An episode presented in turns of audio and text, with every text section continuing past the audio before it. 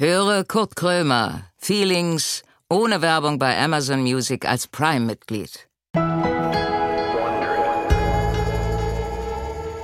Herzlich willkommen, Habibis, zu Feelings. Ich bin heute mit Taxi gefahren. Kennt ihr diese Momente? Also, wenn man auf Leute trifft, wo man merkt, so, man wird nicht warm. Und jetzt hat die Frau, war eine Taxifahrerin, die hat mich erkannt auch noch. Und dann hatte die so einen Druck gehabt, weil die dachte, die muss mich entertainen. Ich dachte, Diggi, ich muss dann nur von A nach B fahren.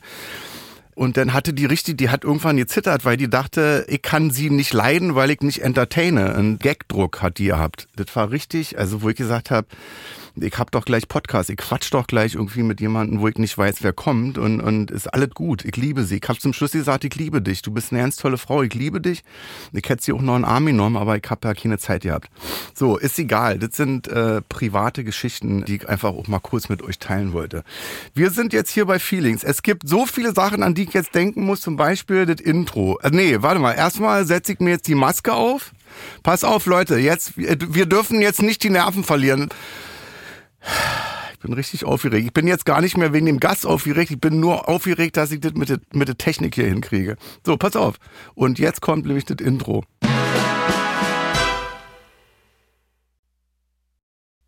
Kurt Krömer sitzt mit verbundenen Augen im Studio. Er trifft gleich auf einen Gast, von dem er nicht weiß, um wen es sich handelt. Keine Vorbereitung, keine Vorgaben, kein gar nichts. Naja, eigentlich alles wie immer. Und nun herzlich willkommen zu Kurt Krömer, Feelings.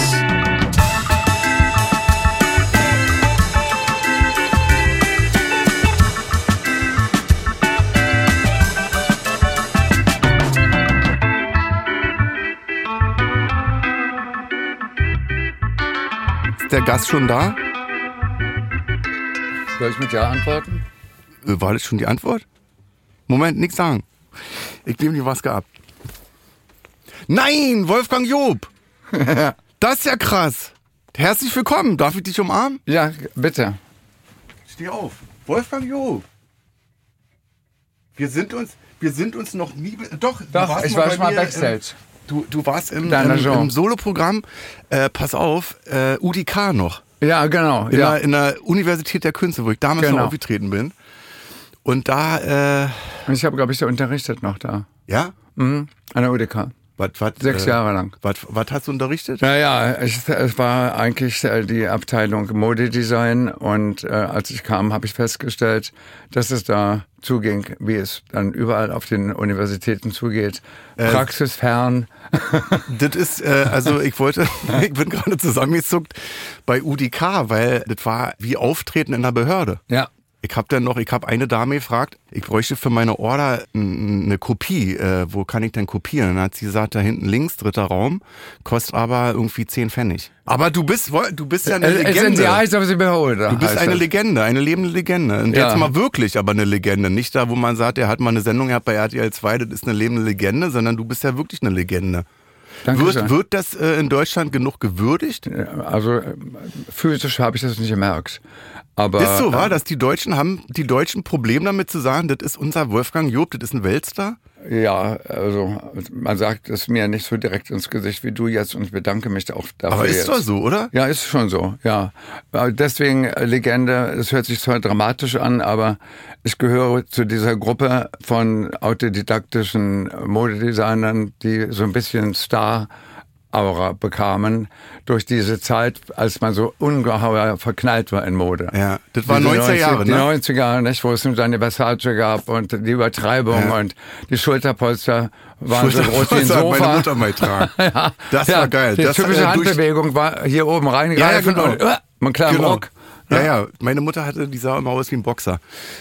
Ja, ich habe ja 1991 habe ich ja meine Lehre angefangen als Kaufmann im Einzelhandel, als Herrenausstatter. Mhm. Also ich habe ich habe erfolgreich abgebrochen nach einem Jahr, aber ich hatte mit Mode zu tun. Mit der Herrenboutique in Wuppertal mit dem Papst. So ähnlich, nur dass die halt in Berlin-Reinickendorf war. Aber wer Reinickendorf kennt, weiß... Sag mal, du hast ein Buch geschrieben, habe ich in wichtigen Sendung, Titel, Thesen, Temperamente. War das da? Nee, wie heißt denn der mit den dicken Ohren, der Literaturkritiker? Ach Gott, der Scheck. Der Scheck, genau. Fürchterlich. Der hat ein Buch mit großem Bogen in den in den Einkaufswagen geworfen. Das ist immer ein Zeichen für, dass er das nicht so gut fand. Ja, oder? Aber er hat ja immerhin lieber auch so einen internationalen, ausländischen Autoren, damit er dahin fahren kann. Ja, und aber bei Dennis Scheck muss ich sagen, wenn ihm das nicht gefällt, dann habe ich alles richtig gemacht. Das ist ja auch keine Literatur. Also ich bin ja kein Schriftsteller. Das ist ja eine Momentaufnahme, die es da gab. Na, ich habe auch 3 Bücher geschrieben. Ich weiß, ich habe sogar eins gehört. Oh, sag bloß, ich hab's gesprochen. Eins habe ich nämlich gesprochen. Du hast 2 gesprochen. Das war so schrecklich. Also Undressed. Ja, Undressed, ja. Das ist echt schwer. Also ich habe großen Respekt vor Synchronsprechern weil die haben ja einen Regisseur. Ich hatte auch einen Regisseur, ja der hinter der Glasplatte sitzt. Ja, ich kann den nicht hören. Und dann kam die Anweisung, du kannst doch mal auf Zeile 4 zurückgehen. Da war ein anderer Anatmer. Also das bedeutet... Also was ich sagen wollte, also soll ich dann das weglassen? Und dann war in dem ersten Buch Wolfspelz, da war ein Brief, den ich vorlesen sollte. Wolfspelz habe ich als Buch, aber habe es noch nicht gelesen. Ja, das habe ich 2003 veröffentlicht. Also Wolfs? Ja, bei Eichborn war das, im Wolfspelz. Im Wolfspelz, Undressed und dann... Undressed das Buch, wo die Frau immer mitgesprochen hat? Ja, Rebecca Casati. Ja, klar. Mit der zusammen. Und dann habe ich gemacht, das letzte Buch. Also es war spooky ein bisschen, muss ich sagen. Ich habe von alleine schrieb es sich so mit der Hand 2600 Seiten. Also vor mittlerweile 4 Jahren habe ich angefangen, ein Buch zu schreiben. Einfach Erinnerungen. Und das Buch heißt Erst der einzig möglichen Zeit. Also was in diesem Zeitabschnitt passiert ist, war unzusammenhängend aufgeschrieben und schrieb sich, wie gesagt, von alleine über meine Familie, meine Arbeit in der DDR. Denn ich habe auch in die DDR-Mode beraten. Du bist, warte mal, ich will mal gucken, ob ich das zusammenbringe. Du bist in der DDR geboren? Ja. Seid ihr ausgewiesen worden? Also geboren bin ich noch nicht in der DDR, aber ich bin geboren im Faschismus. Ja. 44 war noch 44. Faschismus. Ja, das klingt mittlerweile schon richtig obszön, finde ich. Ja. Also Faschismus, Diktatur. Ja, weil genau diese deutsche Vergangenheit wird ja gerade im Moment endlich ordentlich aufgearbeitet. Ja. Hat man anscheinend vorher verpasst. Aber momentan sehe ich sehr, sehr viele Sendungen über unsere Vergangenheit. Und da wird mir immer dann klar, dass ich wirklich jetzt schon eine Masse Geschichte verlebt habe einfach. Nee, ich bin in der späteren DDR geboren, in Bornstedt neben Sanssouci. Wo du jetzt wohnst, ne? Wo ich jetzt wieder wohne. Nach langen Reisen bin ich dahin zurückgekehrt, wo ich eigentlich immer hin wollte. Ich weiß, das ist so krass, dass ich so viel über dich weiß. Und dass wir uns aber nur einmal gesehen haben. Aber ehrlich gesagt hatte ich schon mal die Anfrage, in deine Show zu kommen. Ja, klar. Ja, habe ich natürlich nicht getraut. Warum nicht? Weil ich dachte, ich verfalle dann so ähnlich wie Matthias Schweighöfer in dem Wahn, komisch sein zu wollen. Nee, das darfst du nicht machen. Und da ziehst du einem dann von sofort... Von Herrn Schweighöfer sollte man sich nichts abschauen. aber ich mag dich. Ich habe ja auch deine Produkte auch gehabt. Ja, ich hab das werden immer mehr. Pass auf, ich habe in meiner Ausbildung durfte ja keine Joop Jeans tragen. Wir hatten das ja nicht. Wir hatten ja nicht mal Levi's. Und dann habe ich mir für, was hat eine Joop Jeans, die kostet 91? Es gab welche, an die erinnere ich noch, die 180 Mark die Special Edition hatten. Die waren handsigniert und hatten Silberstats. Nee, so hatte ich nicht. Nee, weiß ich jetzt auch nicht mehr genau. Ich weiß nur, wie er fehlt. Und den Duft, ich hatte den Duft auch, den rosa Joop-Duft. Noch nie, man muss mal da überlegen. Ja, musst ja überlegen, da kommt ein kleiner Junge aus Bornstedt, ja, und macht einen Duft, der den Namen trägt, den er selber nicht leiden kann. Denn in der Schule sagte ich immer, wie heißt du denn, sagt der Lehrer. Ich sagte, Joop. Was? Hör mal. Also ich musste den immer 4-5 Mal sagen mit hochrotem Kopf. Und mit dem Namen kommt auf einmal ein Parfum auf den Markt und fegt alle anderen weg. Also ich weiß nicht, ob ich den heute noch kaufen will, weil der war sehr süß, ne? Die nannten wir damals die Discodüfte. Damit man die in einer verschwitzten Disco immer noch riechen kann. Ja. Und der zweite war der Männerduft, The Juice nannte man den in New York, also wie Cranberry Juice. Ja. War auch Marktführer plötzlich, also mit Umsätzen von... Ja, über 100 Millionen. Dass das Phänomen war, was war vorher unvorstellbar. Ein Parfum kam aus Paris. Period. Ja. Es kam nicht mal aus New York. Das Horsten Parfum war das Neueste ohnehin schon. und kam aber gar nicht in Deutschland an. Aber dieses Joop Parfum war weltweit und ist immer noch weltweit. Ja. Sehr, sehr. Ich weiß sogar den Jahresumsatz, aber den sage ich jetzt nicht. Nee, nee. Aber du hast das ja verkauft, ne? Du hast, ja, ich habe das. Du hast dich selber, du hast dich an den Teufel verkauft. Hast du dich an den Teufel verkauft? Nee, eben nicht. Ich habe mich an die Freiheit verkauft. Das kann natürlich so ähnlich sein wie der Teufel. Also das heißt, wenn ich jetzt in eine Parfümerie gehe und einen Joop-Duft kaufe, dann ist das, kommt der nicht mehr bei dir an. Doch, ist immer, bei mir kommt nichts mehr an, nein. Ja. Aber ich meine, ich habe mir da die Freiheit erkauft. Dann, ich war eingebunden in Management und 1000 Berater, die mir was vorschreiben wollten.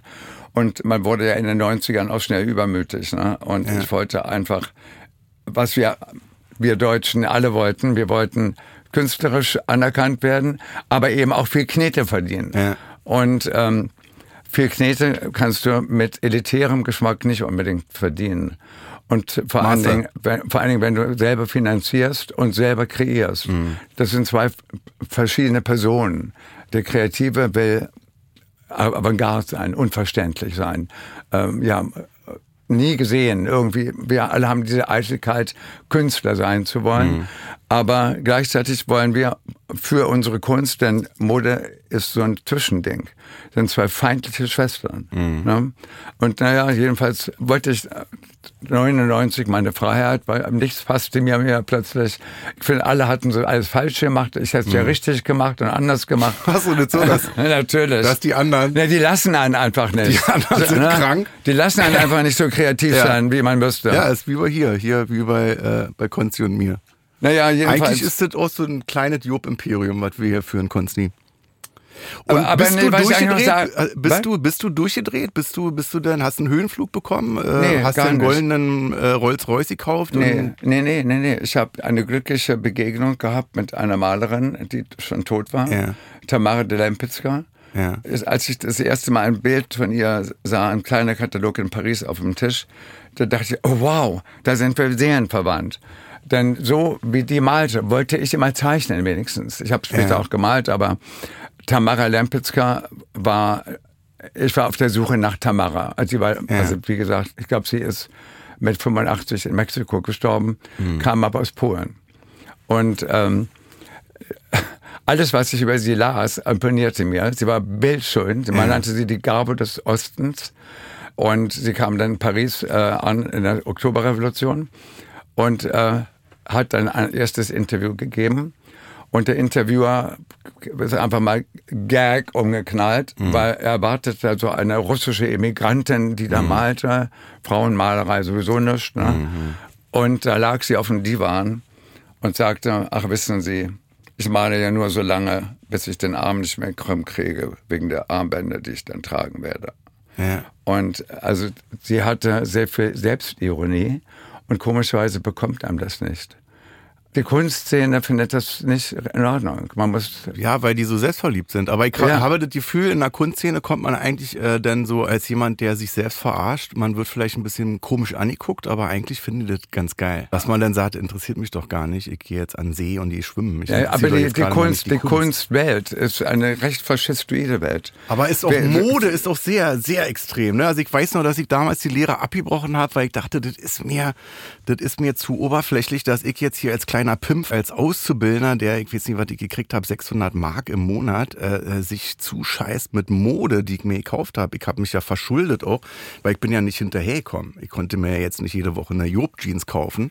Ich hatte dann irgendwann, bin ich in den Laden gekommen und hatte so eine zerfetzte Jeans an und ein weißes T-Shirt, wo ich dachte, ich möchte mich jetzt nicht über Mode definieren, sondern nehmt mich so an, wie ich bin. Und dann musste ich halt kündigen, weil die halt mich nicht annehmen wollten. Aber du siehst immerhin, mit 17 halt. Kann wie eine Sucht werden, Mode. Weil es macht ja auch Spaß, sich zu verändern. Ja, ich finde es auch. Ja, bevor man den ganzen Menschen ändert, ändert man erstmal das Outfit. Ne? Also jetzt finde ich es geil, irgendwie shoppen zu gehen und zu sagen, jetzt kaufe ich mir einen Pulli oder eine Hose, weil es mir gefällt. Aber nicht mehr, weil ich mir irgendwas kaufe, um anderen zu gefallen. Was ist denn Mode? Warum gehe ich irgendwo rein und kaufe mir einen schönen Pulli? Was passiert da? Weil, ich kann es dir jetzt ganz genau erklären. Und wenn du jetzt hinhörst, dann sollte vielleicht auch jemand anders hören. Das wird nicht nur von uns beiden gehört. Ja, deswegen sitze ich jetzt hier, um genau diese Frage zu beantworten. Genau. Mode ist kein Kleidungsstück. Ja. Mode ist keine Jeans und auch kein T-Shirt, sondern ist eine Zeit. Ein Zeitabschnitt, in dem ein geiles T-Shirt und eine geile zerfetzte Jeans gerade richtig ist. Ja. Was vorher das Loch in der Jeans war, mal davor die Katastrophe. Ja, wie kriege ich das wieder zu? Ja. Jetzt machen wir 10 weitere und das ist Fashion. Mhm. Aber praktisch in diesem Zeitabschnitt, eigentlich ein begrenzter, sind bestimmte Dinge möglich und bestimmte Dinge unmöglich. Wir verhalten uns modisch so, wie es die Zeit erlaubt und will. Mhm.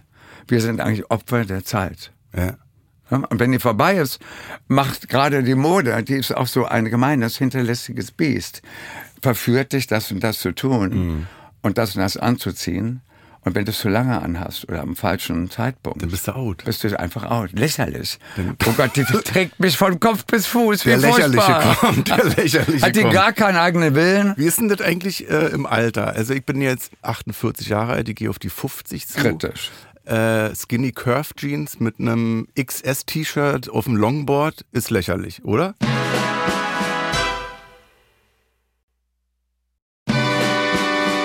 Nö. Nee? Nee, also ich finde, das hat uns ja Andy Warhol gezeigt, dass eben auch das sogenannte Oberflächliche ganz viel Tiefe hat. Ja. Und es gibt ja auch immer... Wobei wir jetzt ganz schnell bei Camp David sind. Was sagst du eigentlich zu Camp David? Aber ja, Frau Meier, dazu sage ich einfach wirklich gar nichts, weil ich wollte jetzt noch die nächsten 10 Minuten ohne Übelkeit zubringen. War nur ein Scherz. Außerdem, diese Testimonial, nennt man das ja. Das Testimonial Model ist ja auch nicht so ganz... aus meiner Kategorie. Aber ich habe jetzt nicht das Gefühl, dass ich jetzt irgendwie mich anziehen muss wie ein alter Mann, weil ich 50 bin. Aber weißt du was, 50 erlaubt dir eine ganze Menge. Ja. Ich finde, keiner muss dich mehr erziehen, du bist, wer du bist. Ja, ja. Irgendwie musst du ja mit 50 deine Form gefunden haben, nicht die endgültige, aber irgendeine, die du wirklich sein willst. Na, mir ist das auch egal, ne? Also man ist so, ich bin jetzt in so einem Alter, schon seit ein paar Jahren eigentlich, wo ich denke, ist mir doch scheißegal, was die anderen denken, ich zieh mein Ding durch. Das glaube ich dir jetzt einfach nicht ganz, weil egal ist am Ende gar nichts. Na, also, ich bin schon eitel, das würde ich schon sagen. Ist also auch richtig. Ich gehe jetzt nicht einfach morgens aus dem Bett und auf die Straße und sage, ich bin nicht eitel, ist mir halt egal. Ich ziehe mich so an, dass es mir gefällt. Das meine ich damit. Ja. Ich ziehe mich schön an, so dass ich sage, mir gefällt es, und ich ziehe mich nicht so an, dass ich denke, das muss jetzt den anderen gefallen. Das ist mir dann egal. Und ich glaube, ich bin auch selbstbewusst, dass ich das gut mache. Naja, du hast vor allen Dingen wirklich einen unwiderstehlichen Charme. Hab ich? Ja. Haben wir das, Konzi? Können wir das loopen? Das ist so. Und genau diese subversive Art von dir, der leichten Verunsicherung und der Selbstverunsicherung, das wirkt natürlich, also wenn man so ein mütterliches Herz hat wie ich, dann denkt man gleich, oh, der muss ja beschützt werden. Darf ich Mama sagen, Wolfgang? Klar, darfst du auch. Ich bin ja eine Oma, aber ich habe 5 Enkelkinder. Aber du bist, du bist 44 geboren, du siehst aber, du siehst fresher aus als ich mit 48, muss ich mal sagen. Wie ist das eigentlich in Potsdam zu leben, wenn alles gehört ja Günther Jauch? Wohnst du da zu Untermiete? Das stimmt, oder? Ja, das ist wirklich so. Also der hatte wirklich den richtigen Riecher, hat es auch selber so beschrieben. Er ist ja eigentlich aus Süddeutschland, irgendwie katholisch jedenfalls. Ja. Ich weiß noch, dass so bei meinen Großeltern, die ist katholisch, irgendeine. Das klingt so ähnlich, als hätte sie irgendwie einen Pakt mit dem Teufel geschlossen. Also der Herr Jauch hat das früh erkannt, dass Potsdam ein Ort ist, den man investieren muss, und teilt sich denn ja auch mit wem noch, zu der Vierergruppe, glaube ich, die glorreichen 4, der ehemalige Chef von der Bild-Zeitung. Diekmann. Kai Diekmann, glaube ich. Also man hat sich das gut aufgeteilt. Ja. Und jetzt haben wir ja noch den Herrn Plattner, den Großinvestor. Gehörst du nicht zu der Vierergruppe? Nein. Du hast die Wunderkind. Ich bin der Einzige, der aus Potsdam kommt, der in Potsdam geboren ist, im städtischen Krankenhaus, und auch sich wirklich auf der großen Welttournee, auf der ich mich mal befand, immer gesagt habe, I'm coming from East Germany. Das fand ich irgendwie exotischer, als zu sagen, I'm coming from Germany, East Germany. Ja. Und dann habe ich ja lange in Hamburg gelebt, habe ich ja auch gemerkt, wie Hamburger so mit der eigenen Geschichte umgehen. Zu mich haben sie oft gefragt, sprichst du denn noch die Sprache? Oder vielmehr so, sprichst du noch die Sprache? Ja. Stimmt es, dass sich Jill Sander an die Hand genommen hat, dass die gesagt hat, das ist der Wolfgang aus dem Wirtwart? Ja, so ähnlich. Ja? Nee, das hat sie nicht gemacht, aber wir haben uns getroffen und dachten gleich, wir passen gut zusammen. Wir waren am Anfang wirklich auch ein sehr gutes, cooles Team. Ja. Ich habe durch Jill und durch ein paar andere auch in Hamburg das Nachtleben lieben gelernt, denn das war in Hamburg einmalig. Das Rotlichtdistrikt da, das war wirklich schon krass. Man kann sich das heute gar nicht mehr vorstellen. Hast du viel Party gemacht? Ja. Erst die 90er war mehr so. Ja, da machte man eben Party, weil man auf der Party schnell mit Leuten in Kontakt kam, die du sonst nicht kennengelernt hättest. Nee, aber wir haben eine ähnliche Karriere gemacht zur selben Zeit. Auch über unser Gesicht. Also Gilles Gesicht ist einmal fotografiert von Scavullo. Ja. Das wurde immer benutzt. Ich wurde, glaube ich, unzählige Male von verschiedenen Fotografen fotografiert. Ja. Das, bis du merkst, so langsam kennst du die Person gar nicht mehr. So oft begegnet sie dir. Das war aber ungewöhnlich, ne? Dass der Designer auch das Model war für die jeweiligen Kampagnen, für die eigenen, oder? Also alles hat irgendwie seine Zeit. Und das passte eben auch in die Zeit. Und ja, es war ein Konzept, was, glaube ich, heute nicht mehr funktionieren würde. Mhm. Aber wie gesagt, wir waren Karl Lagerfeld, Helmut Lang, Gilles, das waren die Deutschen, die eigentlich in der Zeit das, in diesem Konzept eben weltweit erfolgreich waren. Wir waren sehr erfolgreich. Wie war das mit Lagerfeld? Habt ihr euch verstanden oder habt ihr euch nicht verstanden? Oder war das ein PR-Ding irgendwie? Es ist in diesen kompetitiven Berufen wie Schauspieler, Sänger, Modedesigner, hat es ja sehr viel mit, auch mit Eifersucht und auch negativen Gefühlen zu tun. Also Karl Lagerfeld hat meine Frau und mich auf der Straße kennengelernt. Wir stehen auf der Straße. Karin trug einen Secondhand-Mantel mit solchen riesen Schulterpaketen. Wie gesagt, die Sofa-Schulter. Und ich glaube, er hatte einen ganz guten Instinkt für Leute, die man kennen muss, um aus denen auch Neuigkeiten zu holen. Mhm. Ne? Mhm. Also da war er so ähnlich wie Warhol. Mhm. So eigentlich so, Surface war so ganz undurchdringlich, aber er war sehr, sehr neugierig und hat sich eigentlich immer berichten lassen, was los ist. Er kannte dich aber, oder? Er hat immer gesagt, ich kenne dich. Natürlich. Stimmt doch, oder? Mal kannte er mich, mal kannte er mich nicht. Wer? Wolfgang, wer? Oder er hat so bunt angezogen, ne? Und aber es steht in meinem Buch drin, die erst der einzig möglichen Zeit, da habe ich die Begegnung beschrieben. Ja. Und wir waren dann, Karin und ich, eingeladen auf sein Landschloss, was er mal kurzfristigerweise in der Bretagne hatte. Und an diesem Wochenende nahm sich jemand das Leben. Ach Gott. Und das war eine sehr strange Geschichte, die auch in einem wunderbaren Buch, The Beautiful Fall heißt das, also der schöne Herbst, beschrieben worden ist von einer Alicia Drake, die kam vom Financial Times, die hat 6 Jahre recherchiert über das Leben von Karl Lagerfeld und hat praktisch die Selbsterfindungen aufgedeckt, wurde verklagt von ihm, aber sie hat gewonnen. Und nun ist er allerdings auch tot. Ja. Und als ich davon erfuhr, da merkte ich, dass er mir doch viel bedeutet hatte. Denn ich war gerade in London, als ich die Nachricht hörte, dachte, nicht nur, dass er jetzt gegangen ist, wir alle sind jetzt auf dem Weg zu verschwinden. Denn alle diese Figuren aus dieser Zeit haben ihre Zeit jetzt überstanden, die gewährt war. Und du musst dich neu erfinden oder abtreten. Also ich habe jetzt versucht, mich neu zu erfinden. Momentan geht seltsamerweise Luxus sehr gut. Eine Zeit, wo so viel gejammert wird, wie selten. Was kaufen die Leute sich, wenn die kein Geld haben? Also was ist Luxus? Was ist Luxus im Jahre, was haben wir jetzt, 2022, 2023? Ja, eigentlich Luxus ist immer dasselbe. Luxus ist das, was überflüssig ist oder was tröstet. Muss Luxus immer teuer sein oder hat das auch ein bisschen was mit Geschmack zu tun? Luxus kann ja auch, genau wie Freiheit, intellektuell interpretiert werden. Für viele ist Freiheit das höchste Gut, andere ist es die Höchststrafe. Was, jetzt soll ich mit meiner Freiheit was anfangen? Und so ist es auch mit Luxus. Alle die Luxusbrands wie Yves Saint Laurent und Dior, Louis Vuitton, die haben alle Zuwachsraten von 30%, 40%, weil die Leute wahrscheinlich für ihr Geld dann wenigstens ein richtiges Gegenstück haben wollen, was ihnen das Gefühl gibt, zu den doch Reichen zu gehören. Denn es kam aus der Rapper- und Hip-Hop-Szene kam diese Sucht nach Fashion, Big Labeling, dieses Branding. Die Hauptsache ist, man erkennt, welches Label das ist. Habe ich früher, hätte ich niemals gemacht, dass ich mir irgendwie ein gebrandetes Sweatshirt geholt hätte. Heute mache ich das. Super peinlich. Aber da kannst du sehen. Heute mache ich das. Wie unterschiedlich eben wir mit der Zeit umgehen. Ja. Die Zeit sagt uns, das darfst du jetzt. Und dann machen wir das. Ich finde, naja, was die Rapper vielleicht damit reingebracht haben, ist so, dass der Neid so ein bisschen weggeht. Weißt du, wenn jetzt einer, wie Sido, eine Uhr hat für 60.000 Euro, dass er die zeigen kann. Hätte er jetzt vor 30 Jahren bei 3 nach 9 in einer Talkshow eine Uhr gehabt für 60.000 Mark, hätte man vielleicht gesagt, den mögen wir nicht. Ja, wir sind neidisch. Es war eigentlich unanständig. So, ja. Ne? Aber ich glaube... Ist heute immer noch unanständig, aber wo ich halt provokant. Denke, ja, mach doch. Also, nee, es ist einfach provokant. Ja. Und ich frage mich natürlich, an wen geht die Provokation? Wen will ich provozieren? Und man wollte, glaube ich, genau die provozieren, die das normalerweise shoppen. Und so, und dann meinte ich, hier, guck mal. Bei mir ist das auch, ich komme aus Neukölln. Ganz ärmliche Verhältnisse.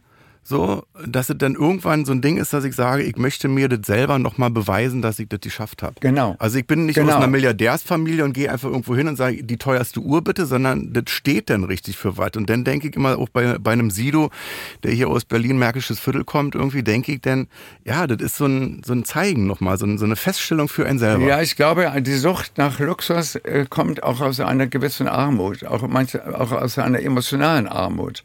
Denn wenn es mir schlecht geht, emotional, dann denke ich auch, ich kaufe mir jetzt einen tollen Kaschmirpullover. Dann geht es einem tatsächlich für ein bisschen besser.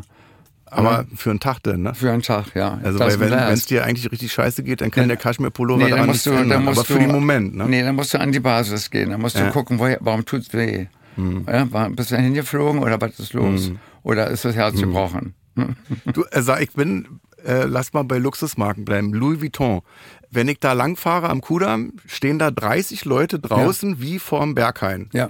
Und ist da der Türsteher, der sagt, du kommst hier rein oder nicht? Ja, ja. Ich glaube ja immer, dass da eine künstliche Verknappung auch inszeniert wird. Ja. Weil, ist doch so, oder? Das ist da, aber ich gehe doch da, ich stelle mich doch da nicht 2 Stunden hin und kaufe mir eine Tasche für 3.000 Euro. Also mir ist es ehrlich gesagt auch ein Rätsel, dass man sich für so einen kleinen Pappkarton 4.000 Euro hinblättern muss. Und dann hat die Nachbarin, die ich noch nie leiden konnte, auch so eine Tasche. Ja. Hast du mal eine gefälschte Joop Jeans in der Hand gehabt? Ja, es gab schon, sind mir auch schon zugeschickt worden. Oder Parfüm gab es da bestimmt auch, oder? Habe ich in Brighton Beach in New York gesehen. Wie war das? Auf Russisch heißt Joop ja auch was Schlimmes, ne? Wenn wir das Englisch aussprechen.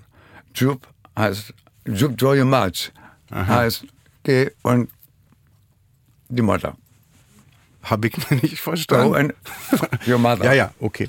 Motherfucker ist dann natürlich nicht so schlimm wie hier. Ja, wenn man es Deutsch übersetzt, ist es schlimmer. Ja, hört sich schlimmer an. Nee, aber ich habe das ein paar Mal gefälscht, gerade die Parfums gesehen. Das ist natürlich auch verführerisch. Das ist so plakativ.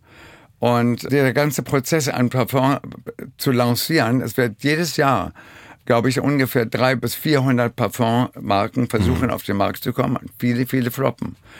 Joop Parfum gibt es seit 85. Ja. Also 85? Ja. Ich hab's, dann wart ja schon, wann habe ich sie gekauft? 91, 92, 7 Jahre alt schon. Es gibt auch so neue Parfums, ne? Es gibt so weit ab von Ketten wie Douglas oder so Parfums, die ganz neu sind, die man ja nicht kennt, die man auch nicht überall kriegt. Ja, das sind so wie aus so kleinen Laboratorien, das ist auch ganz schick. So aus. Aber ich glaube, mit dem Parfum ist es so ähnlich wie mit den Handtaschen. Ja. Man will das wiedererkennen. Kunst auch. Die meisten Leute, die heute ganz, ganz teure Kunst kaufen können, kaufen es nur deshalb, weil man das sofort erkennt. Oh, der hat dafür so und so viel bezahlt. Ist ja eine ganze Menge Kontaktaufnahme.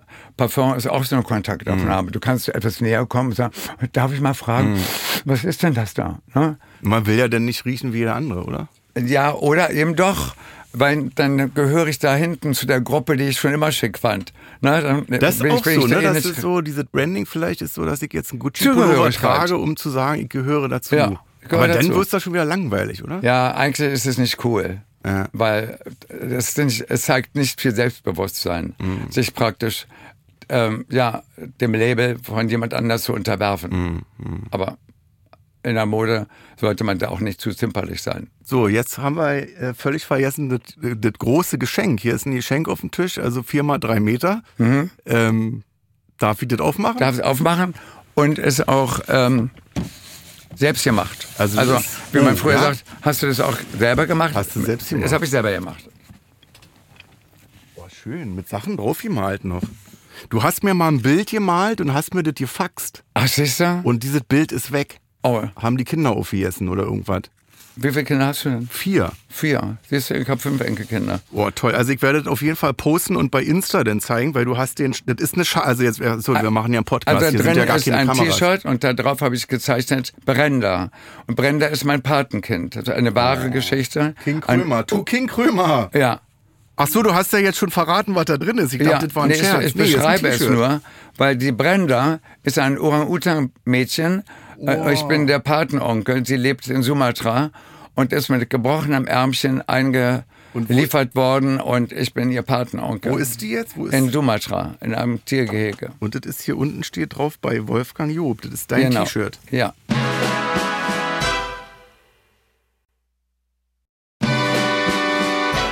Ist da noch, ist der Preis dran? I think it's priceless. Ne, hast du richtig erraten. Siehst du? Das ist zum Beispiel heute noch, dass ich, wenn ich Männer sehe, dass ich weiß, welche Größe die haben. Oh, das ist ja enorm. Ja. Also Bundgröße, Sakko-Größe. Oh, super. Und so, ne? Also du hast zum Beispiel eine 48. Ja, genau. Ist so, ne? Ja. Siehst du? Aber sag mal, worauf ich denke... Toll, danke erstmal. Danke mal ansprechen... Weil das ist so ähnlich so ein Phänomen wie Mode auch. Du hast in diesem Buch, was Herr Schenk hast du, ne? Weggeschmissen hat, enthüllt, dass du depressiv warst. Ich war. Also es stellte sich raus, dass ich 30 Jahre depressiv war.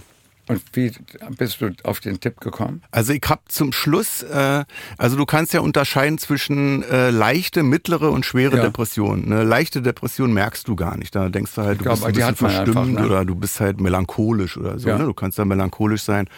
Dann bei der mittleren wird es schon ein bisschen schwieriger. Und also ich würde sagen, dass ich so die ersten 28 Jahre hin und her gependelt bin zwischen leichter und mittlerer Depression. Und zum Schluss war ich halt wirklich lebensunfähig. Mhm. Also ich lag halt den ganzen Tag im Bett und hatte keinen Antrieb mehr, hatte keinen Bock mehr und habe halt so ein, ich habe es Gedankenkarussell genannt im Kopf, also dass ich den ganzen Tag nachgedacht habe. Also das war so, als wenn sich jemand bei dir auf die Brust setzt und einfach sagt, du kommst hier nicht mehr weg.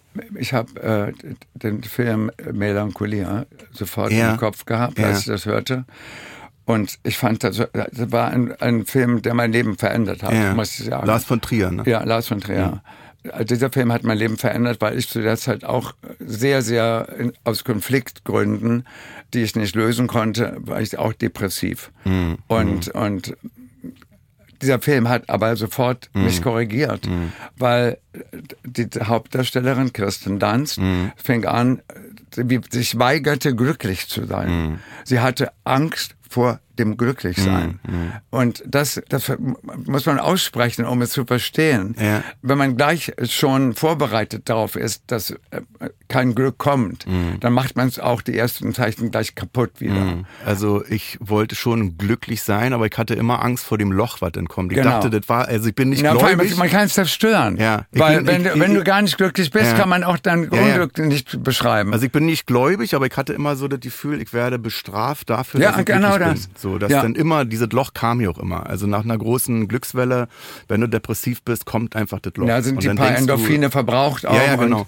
Und, aber was der Film deutlich gemacht hat, alle waren wie gelähmt. In dem Film geht es darum, dass die Welt untergeht, weil ein Planet mit der Melancholia heißt und der sich hinter der Sonne versteckt hielt, zerstört unseren Planeten. Also erst einmal diese Idee, etwas wirklich zu Ende zu denken. Einfach, dass es wirklich zu Ende gehen kann. Etwas kann zu Ende gehen. Radikal.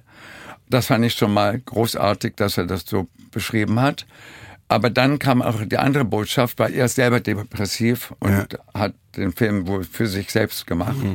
Diese Kirsten Dunst sagt dann, als der kleine Junge sagt, können wir denn gar nichts machen? Sagt sie, doch, natürlich. Wir bauen uns diese Höhle. Wir müssen schnell Zweige sammeln und wir bauen uns eine Höhle. Und sie machte dann einfach so ein kleines Zelt aus diesen Ästen und setzte sich hin und das Unvermeidliche geschah. Aber das war, dass die ganzen Filme hindurch vor Depressionen sich nicht bewegen konnte, nicht aufstehen konnte, nicht in die Badewanne und nicht wieder raus konnte, die war diejenige, die was tat. Und ich glaube, dieses Tun, dieses sich zur Bewegung zwingen, ist, glaube ich, ganz wichtig. Das ist Überlebenswille. Ja. Ist das. Also, weil ich wirklich dachte, ich wusste ja nicht, was los ist. Also ich dachte, ich muss, so fühlt sich Sterben an. Weißt du? Also du liegst im Bett und du schläfst halt irgendwann ein und bist tot, weil was soll jetzt noch kommen? Du kannst ja nichts mehr machen. Ja, woher? Dann, aber wer impliziert diese Angst in uns? Ich meine, ich bin auch depressiv und habe daraus immer meinen Antrieb geholt. Mhm. Bist du also jahrelang schon depressiv? Oder? Ja, ich meine, ich empfinde mich als depressiv. Mhm. Vielleicht sagt jemand anders, du bist einfach nur verzickt. Mhm. Kann auch gut sein. Nee. Das ist ja so der Trugschluss, dass man sagt, ich glaube, das liegt an der Fähigkeit zur Empathie. Mhm. Wenn du kreativ bist, ob du schreibst, bist oder Maler oder was auch immer.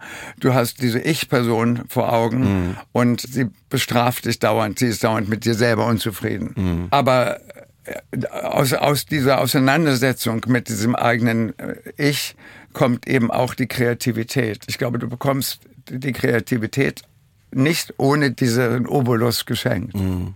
Naja, also, Zweifel kannst, halt immer. Ne? Du kannst ja nicht deine Sensibilität einfach abstellen wie ein Radio. Und dann stellst du es wieder an, wenn es nicht stört. Mhm. Ja? Also ich kann mir vorstellen bei dir, dass du hypersensibel bist, oder? Ja, und das stört mich natürlich auch. Warum? Aber warum? Ja, weil ich denke, ich würde auch viel lieber unbeschwerter sein. Und ja, auf manchmal ist man auch so grundlos traurig. Mhm. Und dann kann ich mir aufzählen, wie toll doch alles war und wie super ich das alles hingekriegt habe. Und dann, glaube ich, hat man doch grundsätzlich immer Angst vor dem Liebesanzug. Mhm. Und das, glaube ich, kriegt man schon in der Religionsstunde eingetrichtert. Mhm. Nicht, dass der da oben uns aufhört zu lieben. Die ganze Bibel basiert ja auf dieser Papa, that doesn't love me anymore. Mhm. Ne? Und irgendwie, glaube ich, liegt das auch an der Erziehung. Und machst du Therapie? Nee. Hast du schon mal gemacht? Nein, habe ich noch nie gemacht. Ich würde es ganz gerne machen, aus Neugier sogar. Ja, mach das. Also, aber du kannst ja nichts verlieren. Nee, ich habe auch keine Angst davor. Mhm. Aber ehrlich gesagt denke ich immer, ich brauche sie.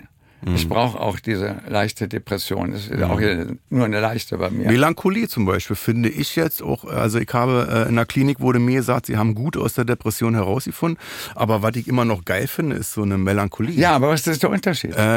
Also Melancholie ist für mich zum Beispiel, dass wenn ich jetzt, also hier in Berlin, wo ich damals gewohnt habe als kleines Kind, dass ich da vorbeilaufe und mich an früher erinnere, dass ich so traurige Gefühle habe, dass ich Nostalgie. Aber auch so ein Gefühl habe von, guck mal, also wer du jetzt bist und wer du damals warst, dass du damals warst du 12 und hättest niemals damit gerechnet, dass zum Beispiel jetzt Wolfgang Joop zu dir in Podcast kommst und du dann mit dem sitzt. So. Also was ist passiert?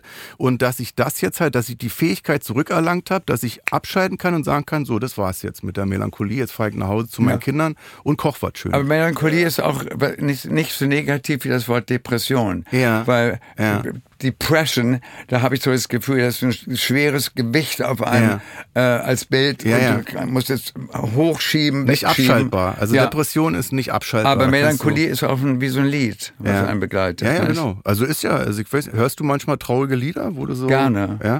Ja, also... Und dann muss ich auch, also... Auch dieser Liedertext, kann nicht viel auswendig, aber von Holländer, wenn ich mir was wünschen könnte, käme ich in Verlegenheit. Ja. Was ich mir denn wünschen sollte, eine gute oder schlechtere Zeit. Wolfgang, deine Wünsche, hast du noch Wünsche?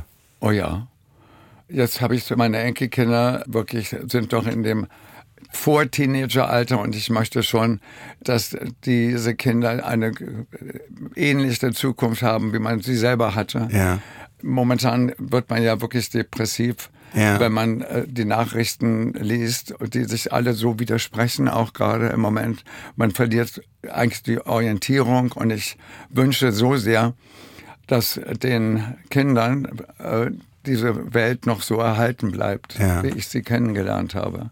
Ja, das ist halt das Ding da draußen, dass die Welt depressiv auch ist. Also ich weiß noch, als ich aus der Klinik rausgekommen bin, dachte ich so, jetzt bin ich wieder da, jetzt kann ich wieder mitmachen, jetzt gehöre ich wieder dazu. Und dann dachte ich so, boah, ihr seid ja krank. Ja, also eigentlich hättet ihr alle mit mir zusammen in diese Klinik gehen musst, irgendwie, um alle gesund zu werden, weil ich jetzt auch nur spazieren hier im Land und denke, boah, ihr seid nicht depressiv, aber wir leben in einer depressiven Struktur. Ja, also, du machst den Fernseher an und hast halt News und dann geht's also bei mir immer darum, dass ich nehme es auf und will es nicht verdrängen. Ja.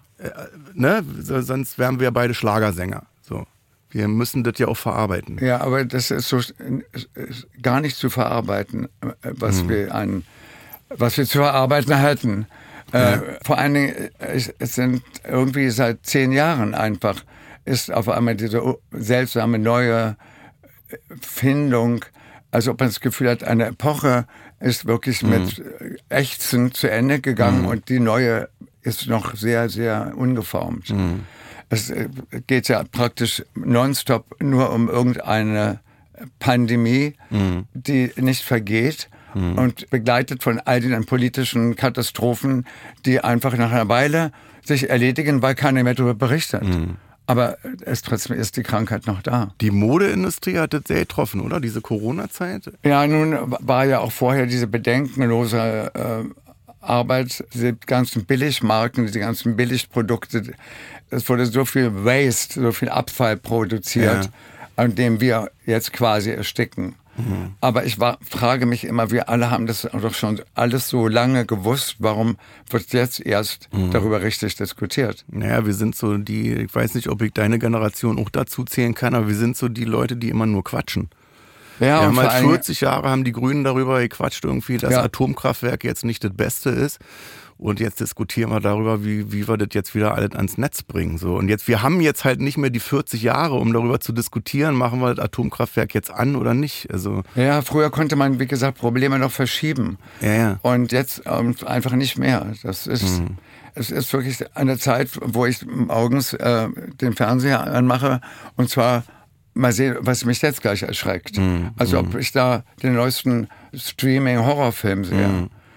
Aber noch schlimmer finde ich, wie schnell man sich an Katastrophen gewöhnt.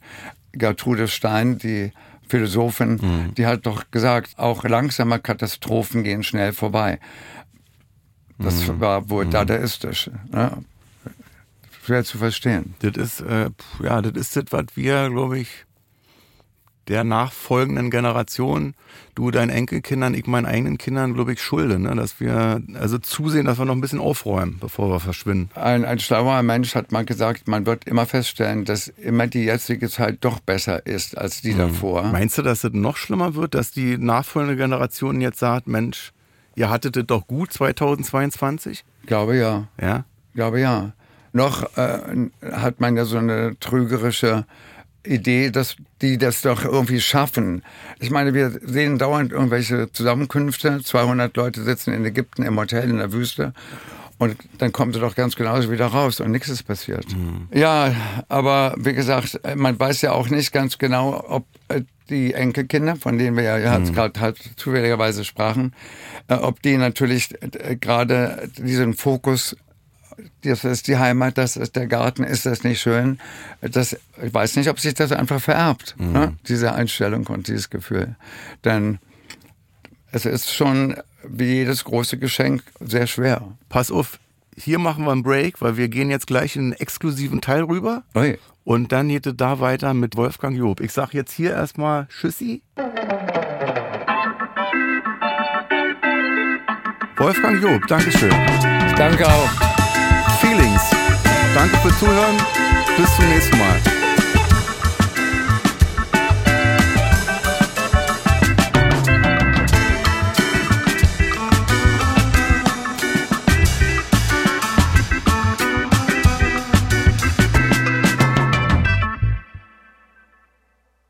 Dir gefällt Kurt Krömer, Feelings? Bei Amazon Music kannst du als Prime-Mitglied neue Folgen immer eine Woche früher und ohne Werbung hören. Außerdem gibt es jede Woche eine exklusive Bonusfolge. Lade noch heute die Amazon Music App herunter.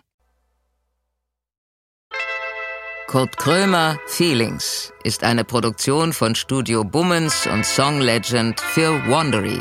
Executive Producer für Studio Bummens Jon Hanschin und Konstantin Seidenstücker. Executive Producer für Song Legend Mo Anaisi. Für Wondery Producer Patrick Fiener und Tim Kehl. Executive Producer Jessica Redburn und Marshall Louis. Wiebke Holtermann und Inga Wessling haben die Redaktion für diese Folge gemacht. Das Sounddesign kommt von Jonas Hafke. Ton und Schnitt Fabian Seidel. Neue Folgen gibt es jeden Donnerstag überall, wo es Podcasts gibt. Als Prime-Mitglied hast du Zugriff auf exklusive Bonusfolgen bei Amazon Music. Außerdem hörst du neue Folgen immer eine Woche früher und ohne Werbung.